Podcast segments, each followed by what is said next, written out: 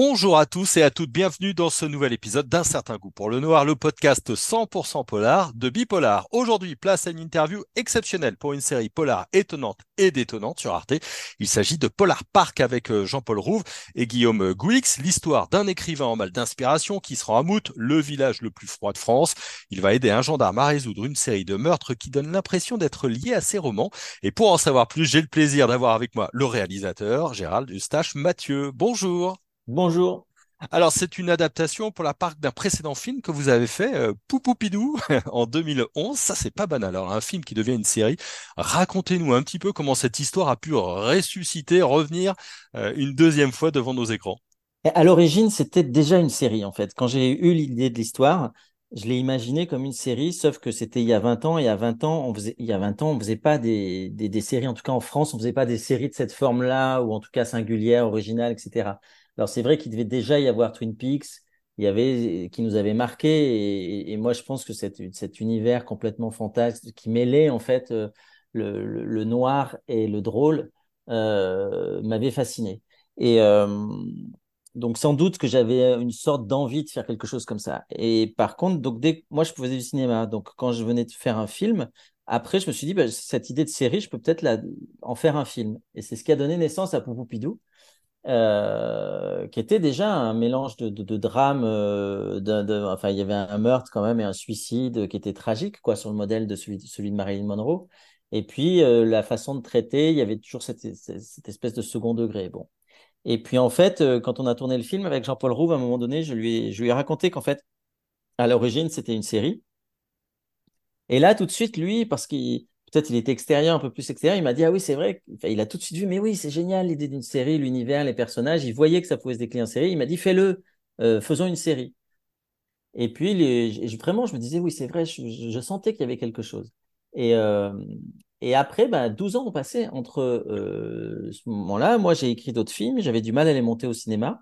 Peut-être aussi justement pour leur singularité et pour ce côté un peu pardon d'expression, mais le cul entre deux chaises de mon univers, où en fait, dans le cinéma, on aime bien que ce soit soit, euh, en tout cas, on sait où placer des films d'auteur dans les salles d'exploitation de films d'auteur, et on sait où, placer les, films populaires dans les salles d'exploitation de films populaires.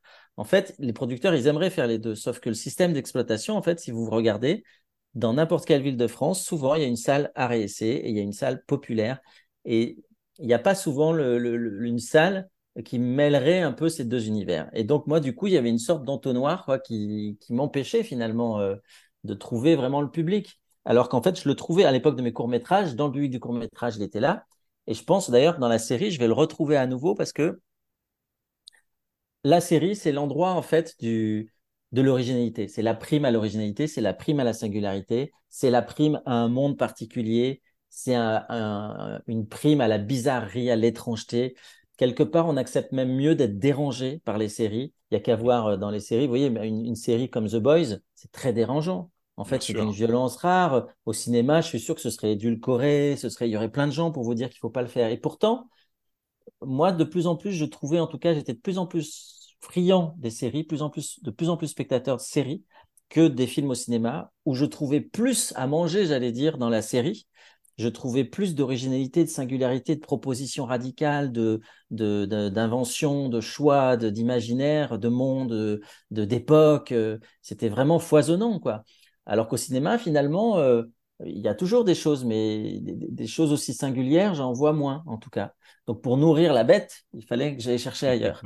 Et du coup, bah, c'est ce qui s'est passé. Cet univers, en fait, quand je l'ai proposé à des chaînes télé, là, euh, des producteurs, là, dans ce créneau-là, on a bien voulu euh, me financer et ça a mmh. lancé la machine et ça a fait cette série.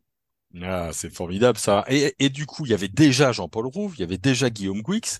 Ils ont re-signé tout de suite. C'est pas tout à fait la même histoire. Hein. Je, je, le dis d'emblée entre le film et, et la série. Oui, on retrouve, voilà, on retrouve, retrouve l'univers. Du coup, ils ont accepté de replonger tout de suite dans, dans l'univers? Oui, mais il y a une sorte, j'allais presque dire, c'est une histoire d'amour entre mes acteurs et mon équipe. En fait, euh, moi j'ai toujours euh, euh, eu cette espèce de fantasme de la troupe, ou en tout cas de. Et pareil, il y a peu de gens avec qui j'ai envie de tourner, puis les gens avec qui j'ai envie de tourner, j'ai envie de retourner avec eux. Ça devient des, des complices, des, des complices de jeu. Euh, Mm. ça devient aussi des gens avec qui on a, on a fait le Vendée Globe euh, dans le même bateau. Donc en fait, ça crée des liens. En fait, un tournage, ça crée des liens euh, très forts en fait, mais des liens qui se défont aussitôt le tournage terminé. Et, et puis quand on veut se voir, il y en a un qui est ici, il y en a un qui est là. Et je dis quelquefois que si je fais des films, c'est juste pour avoir l'occasion d'obliger tout le monde de bloquer son planning.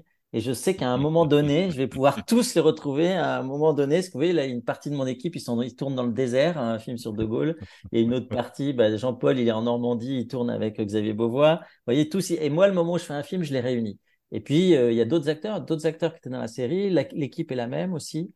Et même, je vais même vous dire, il y a des seconds rôles qui étaient dans Poupidou, Ah, comme le curé qui était dans Poupidou, ben, il revient là, cette fois il est interne. Le journaliste France 3, il était déjà là, puis il revient. Et j'ai adoré en fait, est... il y a le fils aussi d'André Dédé qui, est- qui gagnait la patate d'or. euh, il gagnait un prix de, de l'agriculture de la patate d'or dans Poupidou. Et en fait, un jour, quelqu'un arrive, puis il me disait vaguement quelque chose, je sais pas pourquoi. Et en fait, c'était juste une ressemblance qui a dû me frapper.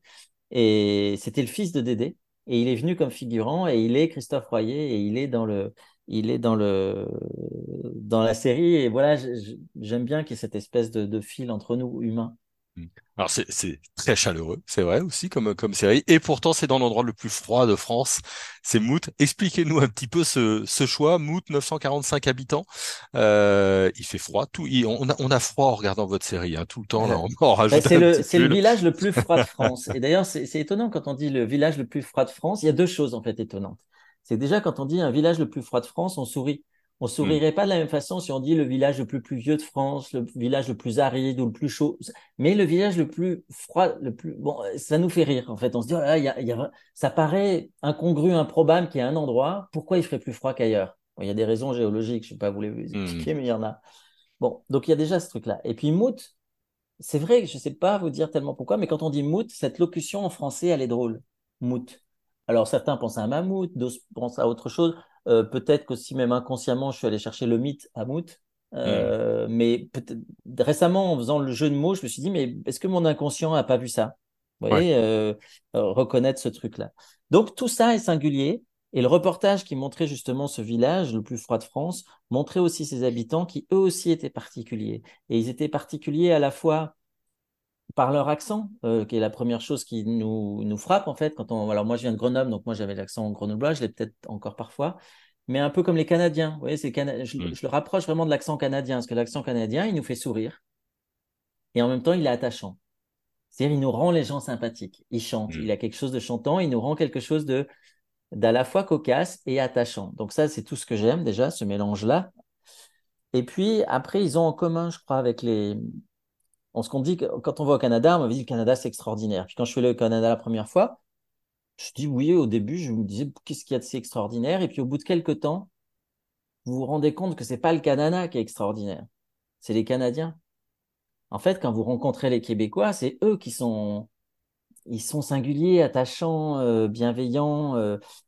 et je crois, enfin moi j'ai une théorie qui vaut ce qu'elle vaut, mais je crois que c'est pas un hasard si on retrouve ça chez des gens qui habitent dans des lieux froids.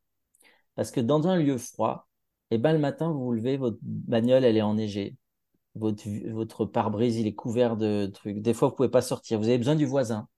Vous avez besoin du voisin pour peler. Lui, euh, ils disent peler euh, pour dire pel- pelleter. Là, on enlever la neige. Mm. Moi, c'est dit peler. On va peler devant la maison. Et euh, donc, je pense qu'il y a, en fait, quand on est, c'est comme dans les grands, vous savez, nous, il nous faut un, euh, quand il y a un cataclysme, une catastrophe, les gens redeviennent solidaires. Et en fait, eux, quelque part, ce froid glacial, c'est une, une catastrophe par an, quelque part. Ils vivent une sorte de mini-catastrophe climatique chaque année, où il fait froid, où, on, où, on- où du coup, il faut trouver de la chaleur, et la chaleur, on la trouve bah, dans la raclette, dans le feu de bois, mais dans aussi le voisin, la voisine, l'ami, euh, la taverne, l'endroit où on va boire un verre. Et donc, du coup, moi, je trouve que là-bas, en tout cas, j'ai rencontré vraiment des gens chaleureux avec qui j'ai- plaisir à retrouver à chaque fois qui sont accueillants, bienveillants euh, et qui ont aussi qui ont, qui ont ce plaisir aussi de jouer avec nous parce que faire un film c'est aussi s'amuser. Et pour en finir avec euh, cet endroit aussi, le truc très particulier, parce qu'en plus, Mout, et puis la région autour, parce que j'ai tourné autour de Mout, en fait, et puis le vrai Mout dans lequel je tourne s'appelle Les Fours. Le Mm. vrai village qui représente Mout dans le film, en fait, en vrai, c'est Les Fours, qui est vraiment un village un peu comme ces villes de western. D'ailleurs, le western, le polar, on pourra y trouver des, voilà, des liens avec cette route comme ça qui traverse le village. Et, et c'est très particulier parce que si vous vous écartez de ce qui est proche de la frontière suisse, les paysages sont complètement, parce qu'en fait, la frontière a été faite sur les montagnes du Jura. Et en fait, ces montagnes du Jura, elles forment une toute petite bande, en fait, au fond, qui déjà géographiquement crée ces sapins, ces forêts de sapins que je trouve, moi, si mystérieuses et si propices au polar. Parce que rentrer, vous voyez, vous rentrez dans une forêt normale, vous allez écrire un, les rêveries du promeneur solitaire de Rousseau, vous allez écrire autre chose. Mais si vous rentrez dans une forêt de sapins, le vent souffle pas pareil dans une forêt de sapins. Vous entendez plus des feuilles qui bruissent, mais vous entendez le vent qui s'étouffe sourd dans les épines des, sapins. Et d'un seul coup, vous avez l'impression que la, forêt respire, en fait. Il y a quelque chose de très sourd, très grave, qui du coup crée un mystère qui est à la fois créé par le son et la lumière, parce que la lumière aussi dans une forêt de sapins est complètement pas diffusée de la même façon. Euh, puisque tout est sombre, tout devient un peu féerique, à la fois sombre et féerique. Il y a une ambiance de mystère en fait, et le mystère quelque part, ça a évidemment à voir avec euh, le, polar. Et donc cette petite bande, en tout cas, elle est toute petite et, située euh, donc sur cette bande de montagne. Si vous écartez, c'est carrément autre chose. Et puis au-delà de la géographie, enfin c'est aussi la géographie, mais le fait que ce soit proche de la Suisse crée encore un décalage parce qu'évidemment cet accent vient aussi de la Suisse qui n'est pas loin, de quelque hmm. chose d'un peu traînant comme ça. Euh, et il est 21h40 à Mout. Il n'est pas 21h40, vous voyez, il est 21h40. Si j'arrive à peu près à le faire bien. et, et, donc voilà, il y a quelque chose qui a à voir avec la Suisse, avec quelque chose de décalé qui en tout cas est assez euh, idéal pour moi pour y tourner un, mes films. Bon, il tournait un polar. Alors, on, va en parler justement du ton, parce que c'est un polar pas tout à fait comme les autres. C'est un polar qui joue avec l'absurde, mais avec sérieux. Euh, c'est toujours un ton à la fois décalé, mais là aussi, c'est pris euh, très au sérieux. Vous jouez en fait avec euh, les codes du polar, mais vous me confiez que vous n'étiez pas forcément un grand connaisseur. Non, et c'est ça qui est étonnant justement. Ça je veux vous dire quand j'ai accepté cette interview avec vous, ça m'a fait sourire parce que à la fois euh, enfin, quelque part, euh, je, me dis assez drôle parce qu'il y a des spécialistes de polar et je vais parler avec eux et moi, je suis loin, loin, loin d'être un spécialiste du polar. Et, euh, et, et, du coup, mais même c'est intéressant, c'est intéressant d'en parler parce que je dis souvent que peut-être, vous savez, je crois qu'on on, on va aux endroits qui ne nous font pas peur. Et, et par exemple, moi, j'aurais peut-être voulu être peintre, mais la peinture, c'était écrasant pour moi. J'aurais eu peur d'être peintre. Je me disais, j'ai pas le droit. Le cinéma, ça a été bizarrement un endroit où j'ai pas eu peur parce que moi, je suis né à une époque où, quand j'étais à la fin de mon adolescence, il y avait les caméscopes VHS, euh, les caméras. Et donc, du coup, j'ai pu faire des films. Et donc, du coup, pour moi, faire un film, c'était pas sacré. C'était quelque chose que je faisais avec mes amis. Donc, j'ai mmh. pu le faire. Raconter des histoires aussi. Et le polar, je pense que je suis venu vers le polar par le, en fait, par les films, pas par la lecture. J'ai lu peu de polars, j'en ai lu évidemment, mais j'ai lu peu de polars. Euh, et d'ailleurs, euh, c'est à l'école aussi qu'on a, j'ai lu les Agatha Christie. Euh, donc c'était vraiment le, les, prémices du polar. j'ai lu Un tueur sur la route de James Ellroy quand même. Enfin, donc il y a, ou Bret Easton Willis, mais en fait, j'ai pas du tout, quand, quand, je parle à des gens qui ont, lu des polars, ils ont tout lu. Ils ont lu Fred. Enfin, et moi, ma femme en lit beaucoup. Elle lit beaucoup les. Alors, je vais écorcher son nom à tout coup sûr, puisqu'il est islandais. Mais donc, c'est notre ami Indral. Ouais, exactement, vous l'avez, vous l'avez. je l'ai, je l'ai. Et elle lit aussi Camilla Ekberg. Et, et moi, j'adore qu'elle me raconte. Alors, elle me raconte le roman, mais du coup, je lis le roman à travers elle. Et en fait, ce qui m'a un peu bloqué au niveau des polars, c'est souvent le premier degré. Hmm. En fait, je suis absolument, euh, je ne sais pas comment dire, euh, réfracteur en premier degré. Alors, pourtant, dans le cinéma, j'arrive à voir des films premier degré. Dans la littérature, un peu moins. Déjà, ça, me tombe un peu plus des mains. Euh, et, alors, carrément, si on me proposait de faire quelque chose au premier degré, je suis pas sûr. Enfin, j'ai déjà refusé, par exemple, une fois, on m'a proposé de faire une série qui était vraiment peu, adaptée d'un d'un auteur de romans policiers très connu. Euh, donc, euh, le, en fait, ça s'appelait, parce qu'il s'appelle Blanc, le roman, je crois, à l'origine. Mhm. Et ils ont fait, ils l'ont appelé Givré. Où ils ont d'ailleurs, euh, pas mal puisé dans Poupidou, je pense, à l'image. Je crois que le film leur avait tellement plu que je crois qu'ils sont allés chercher la veste, euh, des acteurs, voilà. Mais bon, tant mieux. Moi, je dis quand on s'inspire de nous, c'est que c'est bien. Et euh, mais en tout cas, moi, sur ce projet-là, je pouvais, en fait, quand je lisais, je me disais, mais je peux pas, je peux pas y aller parce que c'est premier degré. Tout est le serial killer, il est premier degré, l'enquête, elle est premier degré. Il n'y a pas un pet d'humour, il n'y a pas un pet de décalage. Et en fait, je crois que la vie, en fait, j'arrive, enfin, je crois que quand je fais des films, j'essaye de transfigurer la vie. Mais la hmm. vie, elle est, la vie, elle est faite de plein de choses. La vie, c'est pas un genre. On vit pas dans un polar, heureusement. On vit pas dans une comédie. On vit pas, euh, vous voyez, on fait, on vit dans le mélange de tout ça, en fait.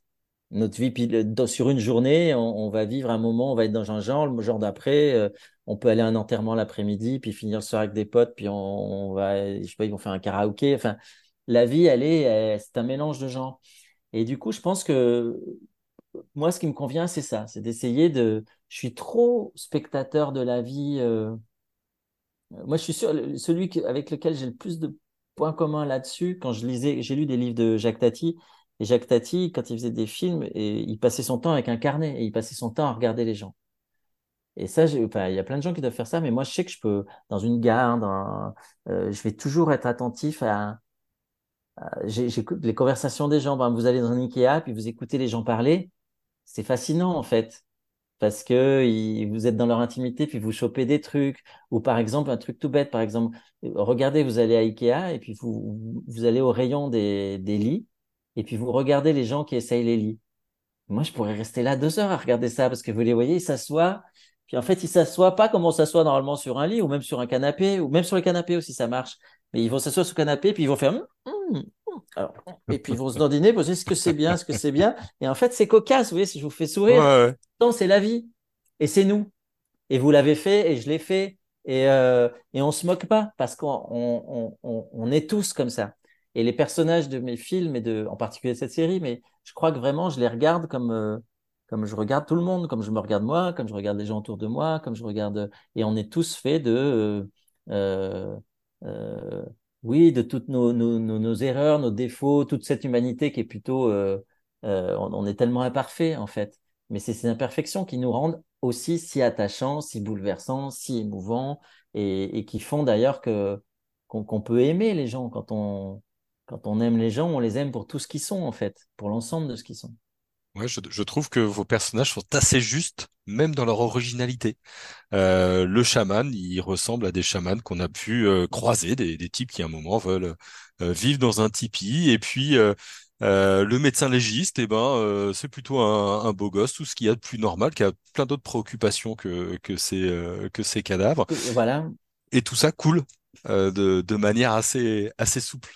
Oui, puis moi j'étais même touché, même le chaman, quand je l'avais écrit, par exemple, Féodor Atkin qui l'incarne, euh, c'était fou. Quand moi j'avais écrit ces phrases que je trouvais assez justes, et en même temps je voyais qu'elle, on, peut, si on n'est pas, si on est un peu trop cartésien, on peut trouver les gens un peu, on les regarde un peu. Même, même si on aime bien les chamans, on a toujours cet état d'esprit de les regarder avec un petit sourire, un sourire en coin, ou comme les gens qui sont euh, euh, un peu mystiques, etc., ésotériques, on peut avoir. Bon, et puis en même temps, par exemple, ce chaman, Féodor, quand il le joue, il le joue tellement, tellement juste, tellement authentique, il devient tellement un chaman, qu'en fait, moi-même, quand il jouait les scènes, et même quand je les ai montées, et même quand je regarde la série aujourd'hui, quand il dit des phrases euh, comme euh, Attendez, pour la bouilloire, il va dire Attendez, il faut attendre que.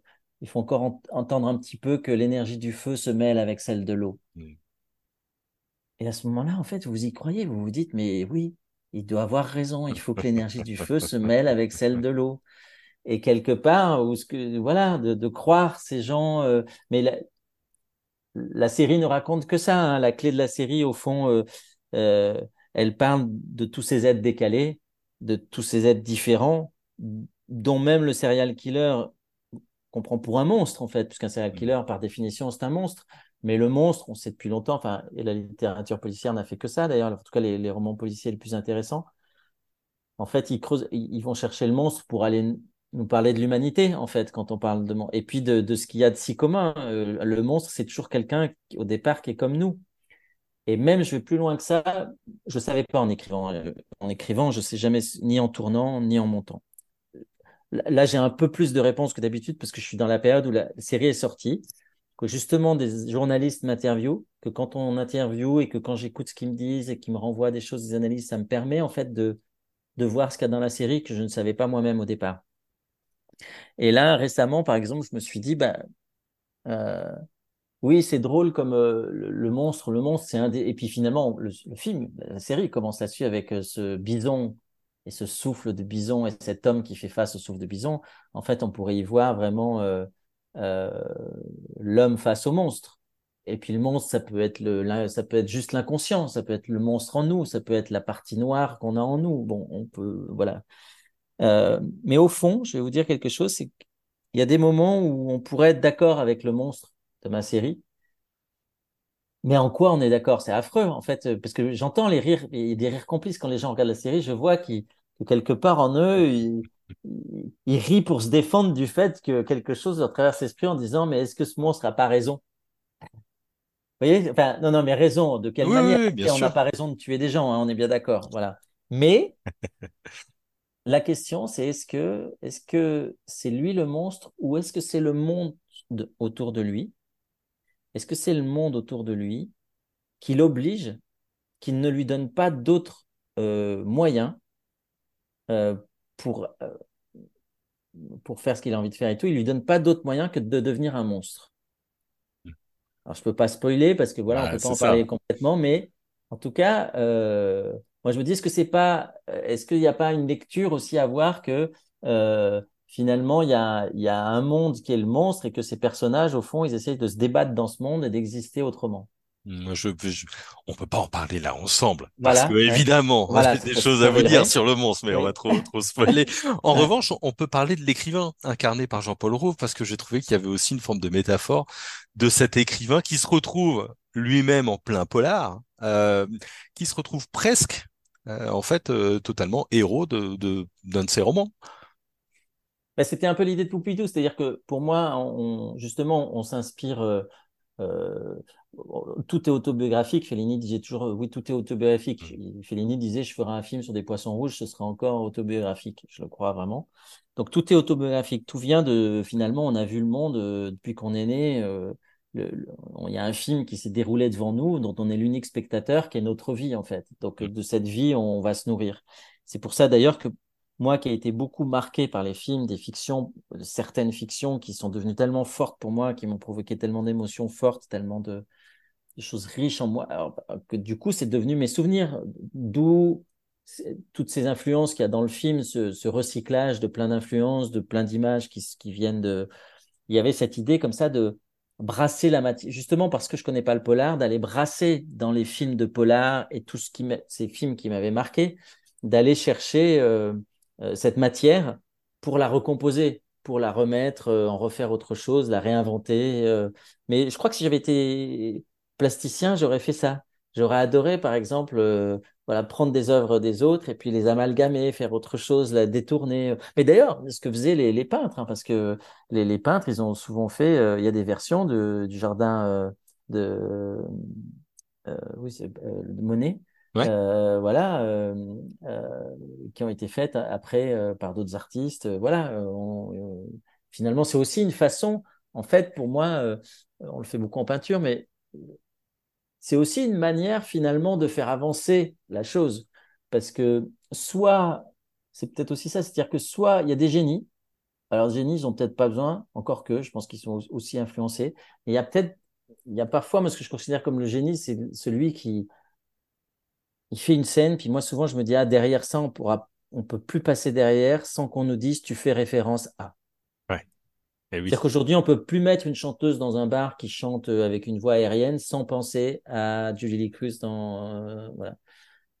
Ou, d'une certaine manière aussi chez Almodovar, il y a aussi ces chanteuses de, Tout sur ma mère. Mais en tout cas, une fois qu'ils l'ont fait, vous faites ça, on va penser à eux. C'est comme s'ils l'avaient, en tout cas, c'est pas qu'ils l'ont fait la première fois, mais ils l'ont fait avec une telle force, une telle flamboyance, une telle perfection que du coup derrière. Euh... Et alors du coup, quand on, je sais pas s'il m'arrive J'aimerais bien qu'il soit arrivé de faire des trucs euh, originaux et complètement, et qu'il d'un seul coup on se dise, waouh, ça on n'a jamais vu. Mais en tout cas, l'autre manière, c'est justement d'aller puiser dans ces mythes, dans ces, dans ces imaginaires, et d'un seul coup d'aller remixer. Et j'adore faire rencontrer. euh, Il y a des moments où on, on fait rencontrer un univers avec un autre, et puis ça crée quelque chose de nouveau en fait, qui nous surprend. Euh, Ouais, et puis vous faites plein de clins d'œil. Il y a un clin d'œil à Nestor Burma, il y a un clin d'œil à Non, alors non, tout le monde me fait, tout le monde me Non? fait. ce- Mais Nestor Bourma, je vois même pas quoi. En La fait, voiture, dit, la voiture. bah, ouais, mais en fait, j'ai pas du tout pensé à ça. En fait, c'est Ah, marrant hein, parce que bah, cette référence m'avait pas, m'était pas restée en fait, parce que vous n'êtes pas, le- vous êtes pas le premier à le dire. Mais celle-là, oui. en fait, ce qui est ça qui est drôle dans le polar d'ailleurs, c'est que après, on, oh, euh, moi, je me souviens dans Poupidou, m'avait fait la référence d'ailleurs à, euh, à- euh, Prêt à tout, où je Hmm. crois que euh, Nicole Kidman, euh, il y a un moment donné, on retrouve quelqu'un euh, sous la glace. Et on faisait, on pensait, alors que moi je pensais vraiment à Laura Palmer quand euh, Candice sous la neige, c'était ma référence, c'était Laura Palmer. Et d'ailleurs, il y a un moment à la morgue, il y a aussi un peu ça. On faisait les cheveux un petit peu comme Laura. Alors, il y a des moments où il y a un côté fétichiste, mais ludique, à aller euh, justement à aller pasticher. Mais en même temps, vous voyez, toute cette histoire pastiche, il y a un moment de, il y a une histoire, on évoque à un moment donné un moment de pastiche de tableau aussi. Ouais, Même dans les pastiches, les œuvres, les meurtres qui sont des fausses œuvres d'art, quelque part, on pastiche. D'un seul coup, quand euh, sûr. on- moi j'ai dû refaire un Van Gogh à l'oreille coupée, bandé, euh, j'ai dû refaire un David de Michel-Ange, j'ai dû voilà. Et, et c'était ludique à faire parce que d'un seul coup, vous prenez la statue de David et puis vous devez reprendre les codes, la- la- la- l'attitude euh, et la, revisiter et comment on la revisite. Euh, et du coup, on l'invite. Moi, j'avais l'impression de les inviter. C'est-à-dire ce que je disais au début sur l'équipe. C'est marrant parce que j'aime inviter les comédiens, j'aime inviter euh, l'équipe, mais au fond, c'est comme si je, mais les Picasso, les Michel-Ange que j'adore, les David Lynch, les frères Cohen, c'est comme si je les invitais. Alors je peux pas les inviter eux, à venir sur le plateau, mais quelque part à travers ce qu'ils ont fait, leur œuvre, je les invite à, tra- à- je- bah, voilà, je les invite dans le monde, dans ce petit monde de mout, dans la petite boule à neige euh, qu'on fabrique. Ouais, c'est vraiment, c'est vraiment très, très, très, très intéressant. Est-ce que, alors, il y a eu Poupidou, il y a, il y a donc ce Polar Park. Est-ce que vous allez revenir à Mout? Bah, Déjà, même Pense- Avril, Avril, c'était déjà à Mout, que même euh, film qui avait rien à voir, qui n'était pas un polar, mais c'est vrai que j'avais déjà fait le. euh, il passait sur une route et il y avait le panneau de Mout, et Ouais, ils allaient au couvent, dans lequel on a retourné d'ailleurs, qui n'était pas dans euh, Poupoupidou, mais qui était dans euh, Polar Park. Euh, donc on a retrouvé des, des décors. Et après, moi, évidemment, en fait, j'avais pas calculé quand j'ai créé ces personnages de Rousseau et de Louveteau. J'avais parce qu'au fond, en fait, ils ont une inspiration directe qui est facile à voir euh, qui est à la fois, en fait, je pense que la matrice de ces personnages, c'est vraiment Conan Doyle et Sherlock Holmes et Watson. On a quand même, bien sûr. on n'a pas beaucoup fait mieux depuis. D'ailleurs, quand, bah, même quand la BBC refait, c'est c'est tellement puissant. C'est ce- ce- cette dynamique, elle est tellement puissante. Mais en fait, cette dynamique, quand on y regarde bien, d'une certaine manière, elle a été refaite aussi dans, dans X-Files.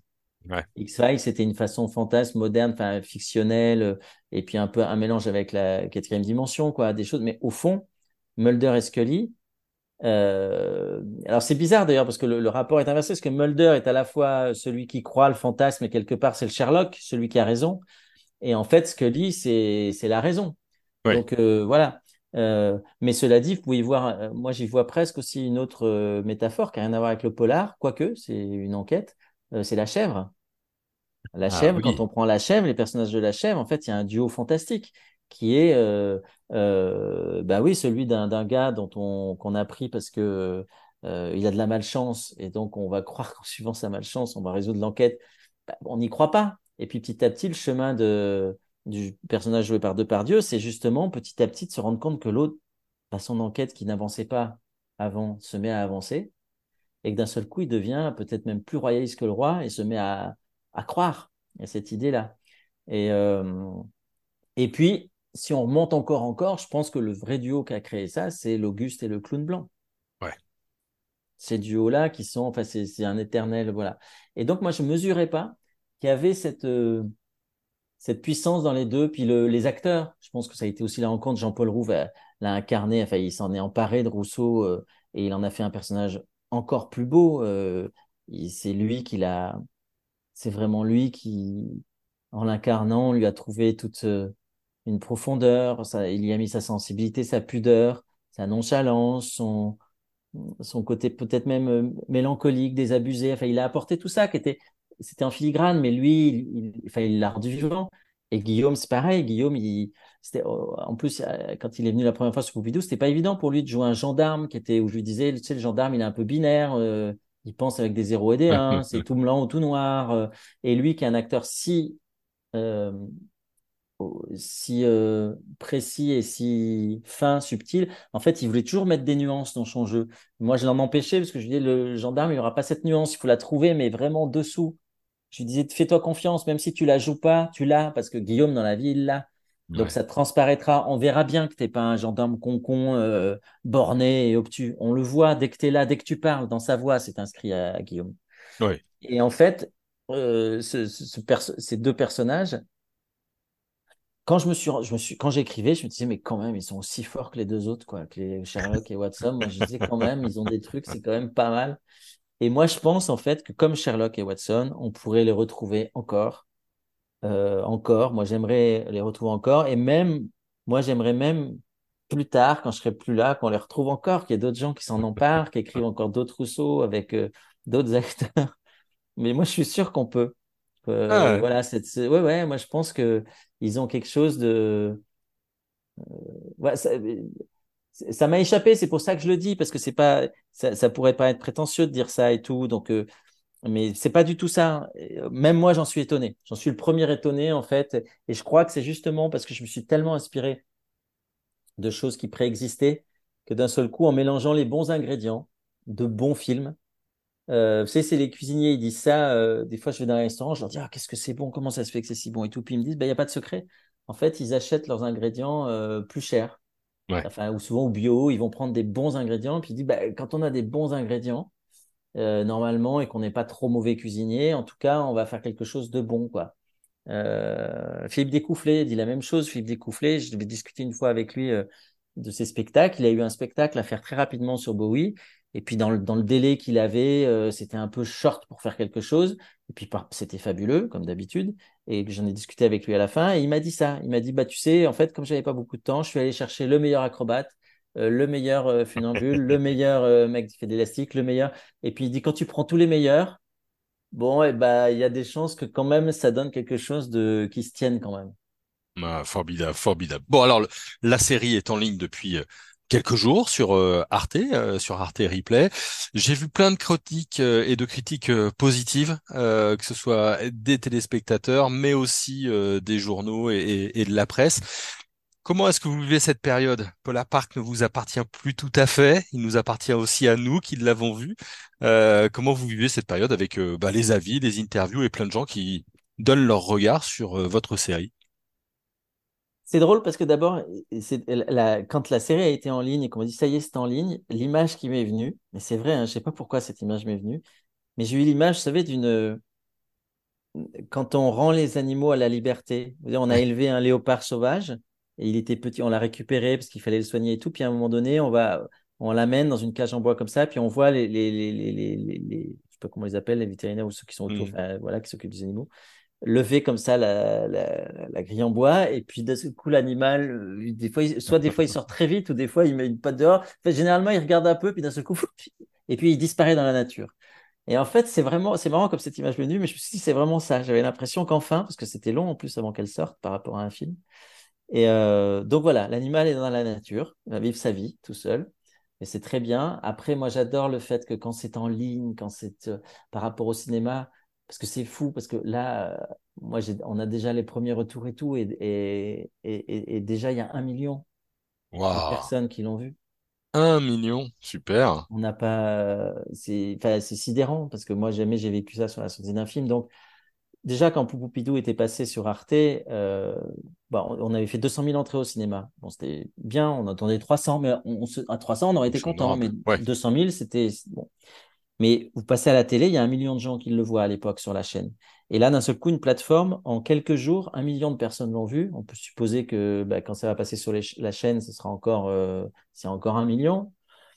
Donc, d'un seul coup, il y a beaucoup, beaucoup de gens qui voient. Et moi, ce que j'aime dans cette idée, c'est qu'évidemment, quand on raconte des histoires, on a envie de les partager au plus grand nombre. On- évidemment Hmm. qu'on a envie. Moi, si on me dit euh, la Terre entière, euh, et les Chinois, et les Japonais, et les Allemands, et les Américains, et les, et les Argentins, euh, et les Islandais euh, vont voir cette histoire, moi, je suis content parce qu'en fait, euh, on a envie, quand on fait un spectacle, on, on, a envie de le partager au plus grand nombre. Et puis nous, ce qu'on a vécu quand on l'a fait, il y a une jubilation d'avoir écrit, il y a une mmh. jubilation d'avoir tourné, choisi. On jubilait, nous, sur le tournage. On, avait du plaisir, en fait. Il y a un truc très ludique quand on, même sur les scènes, euh, on le fait sérieusement et en même temps, il y, a, il y, a, une vraie jubilation, une vraie joie, un vrai plaisir euh, ludique de faire ça. Et moi, je crois que c'est, vous savez, on dit toujours aux chanteurs, euh, si tu ressens pas le truc, ça passera pas. On s'en fiche de ce que tu chantes interpréter, en fait, c'est que c'est quand le moment, à un moment donné, le, le, chanteur, il ressent quelque chose, et s'il ressent ce qu'il chante, alors il nous le transmet, et, oh, et la chanson devient sublime. Et en fait, moi, je crois que le cinéaste, c'est pareil. C'est-à-dire qu'avec son équipe, avec tout ce tralala qu'il y a euh, autour d'un film et tous ce, ces 155 personnes, ces camions, cette machinerie, ce truc qui prend des mois et tout, à un moment donné, ce, plaisir, moi, que j'ai quand je tourne les scènes et que je les regarde sur mon combo, euh, et ben si, moi j'attends que ça me fasse vibrer jusqu'à que ça fasse vibrer jusqu'à que je ressente l'émotion que parce que je ris hein, sur le plateau et souvent les acteurs je dois me retenir de rire euh, et ils savent quand je suis content quoi. Mais des fois je suis ému des fois euh, des fois je trouve ça beau euh, et puis des fois l'équipe aussi on est il y a des moments on avait fait des scènes avec des musiques et tout puis on était surpris nous-mêmes comme si on avait fait un, on est bluffé par ce qui se passe. Et moi j'espère toujours que ce sentiment là en tout cas je, de le transmettre si je l'ai vécu je pense que c'est là où j'ai la plus grande chance de le transmettre et que les gens le reçoivent. Et pour répondre à votre question, je suis bavard, hein, pardon, ça va aller. c'est très bien, c'est très bien, j'adore. Euh, après, pour répondre, bah, c'est la première fois où, où en plus, puisqu'il s'est passé beaucoup de temps, où d'un seul coup, les réseaux ont toute cette importance. Donc d'un seul coup, c'est vrai que c'est euh, c'est assez. Moi, j'aime bien partager les choses et donc, je, je, suis très touché à la fois des messages de gens sur Insta qui nous envoient un message, au passage aux comédiens, à moi, euh, aux musiciens euh, qui demandent la BO du film, euh, euh, ou qui discutent, ou des gens aussi qui veulent faire ce métier, qui vous posent des questions. Euh, et puis cet enthousiasme comme ça, très spontané, en fait, qu'on voit écrit. et il y a beaucoup, beaucoup, en fait, oui, effectivement, de commentaires où les gens sont emballés. Il y a beaucoup de retours aussi où c'est le truc qui me fait le plus plaisir. Des gens qui, le mercredi à 8h, se sont dit, allez, on regarde le premier, puis peut-être le deuxième épisode. puis à 2h du matin, ils étaient. Hmm, ils, sont toujours dedans. Et ils ont regardé jusqu'au 6 parce qu'ils ont, ils ont dit, ah non, je peux pas, je peux pas. Ils ont tout regardé. Hmm. Donc ça, ça me fait sourire parce que je me dis, bon, bah, voilà, ils ont pas pu lâcher le truc jusqu'au bout. Alors ça, c'est, ça fait plaisir parce que quand on raconte une histoire, on a envie. Vous savez, moi, je suis comme le conteur. Euh, quand un compteur, vous avez déjà vu ce compteur qu'on voit dans les hauts, euh, vraiment même autour d'un feu de bois comme ça, ou dans des, l'image de ces compteurs qui arrivaient comme ça et puis qui suspendaient le temps. C'est alors, prenait une voix particulière et puis disait, c'était la nuit, la nuit était noire, hmm. le feu, et puis ils vont vous raconter, ils vont prendre les temps, et puis ils vont mettre, et puis vous voyez la nuit, et puis vous voyez le feu, puis vous entendez les crépitements, et puis deux yeux qui luisent derrière, et puis et à travers les mots, euh, à travers la manière qu'il a de compter, en fait, vous rentrez dans un imaginaire, vous rentrez dans un autre monde, quoi. C'est le, c'est les casques 3D, mais juste avec, avec des mots et des images, quoi. Merci beaucoup, Gérald Dustache-Mathieu. Eh ben, merci. Non, c'était, on pourrait parler. Puis voilà. Et puis j'espère que les gens qui verront, en tout cas, euh, oh, je lirai avec toujours plaisir avec les commentaires, les analyses aussi. C'est super les analyses. Moi, je sais que votre site, c'est pour ça que j'aime bien, par exemple, y aller parce que j'adore, justement, euh, euh, bah oui, lire les analyses en fait, et puis les, les gens qui ont cherché, qui ont mis des correspondances. Euh, c'est passionnant en fait. Et il faut vraiment savoir, nous, quand on fait quelque chose, moi, je suis assez aveugle et sourd de ce que je fais.